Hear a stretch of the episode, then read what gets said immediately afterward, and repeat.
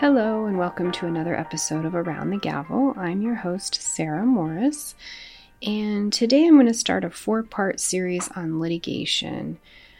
The first part is going to be today, which is the question is when does litigation start? That's a frequently asked question. And then the second part of the series will talk about discovery and the discovery process.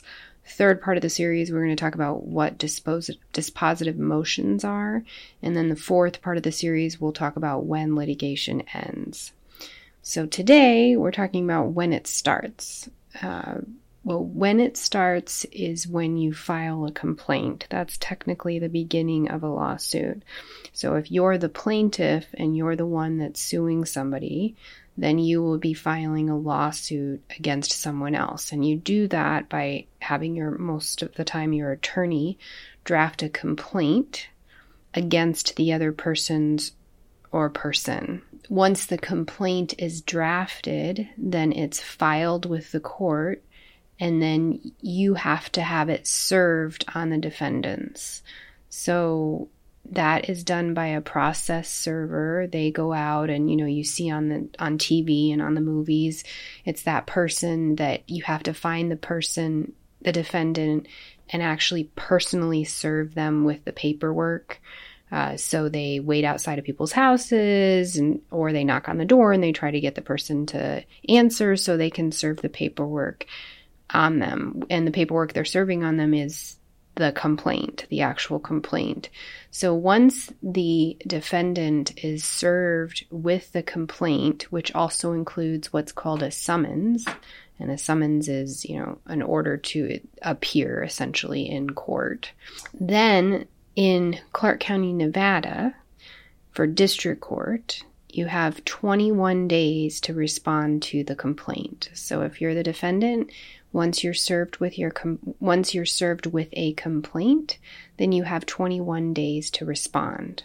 So you've got 21 days to decide if you're going to answer the complaint or maybe you're going to file a motion to dismiss because it's improper in some way. And either way, you're going to have 21 days to do that. Uh, most of the time, people are within that 21 days, they're looking for an attorney to do that, to draft the answer or draft a motion to dismiss. Um, and that's why I say you have 21 days to respond to the complaint. Keyword respond. Doesn't mean you have to answer. In, you have to answer unless you have a basis to file a motion to dismiss. And a motion to dismiss basically is telling the court this is an improper case. And there's only a few bases that you can use to file your motion to dismiss. I don't want to go into detail on this podcast episode because we could literally spend an entire episode just talking about the basis of a motion to dismiss. And I frankly think that's a bit technical and not necessary for this. Uh, but like I said, you've got to do one of those two things. Once that happens, then we're in business, then we're moving.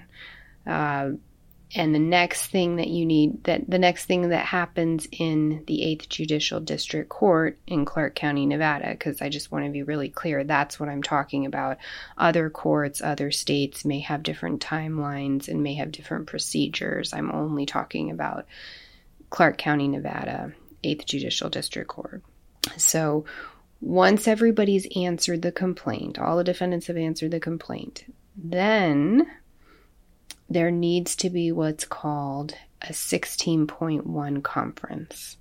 And this is essentially a conference where all sides get together, and usually it's just the attorneys. If everybody has an attorney, then it's just the attorneys communicating with one another to come up with what's called a discovery plan. So, and that's the next episode. I'm going to talk about the discovery process in general. Uh, but before you even get to the discovery process, you've got to come up with a plan about how you're going to handle it and what the timelines are for the discovery process. It's pretty easy to agree with the other side most of the time because it's pretty standard in terms of what you what everyone's going to agree to for discovery. Um, and discovery uh, includes depositions, uh, what's called interrogatories, requests for production of documents, requests for admissions, and like I said, we'll talk about it that that the next episode. So once you come up with a 16.1 plan, you submit it to the court, and the court has to approve it. With the new rules, you generally, the attorneys have to appear in front of the court after the plan has been submitted. And at that time, the judge will approve the plan and send out a discovery scheduling order that he, they will the judge will also send out a trial order which explains when you're set for trial and certain deadlines that have to do with the trial. So there's two things that happen after the 16.1. You get your scheduling order and you get your trial order. Once this occurs, then like I said, we're we're moving. We're going on to the discovery phase, and I'm going to talk about the discovery phase in the next episode. So that's all I have for you today. Um, as always, feel free to comment, call us if you have any questions or you have litigation you need to have handled by an attorney. We offer complimentary consults. You can go on our website and schedule right there, or you can call us and you can, and um, Molly will schedule a call with me to discuss your litigation issues. So I will see you next time. Stay safe and healthy.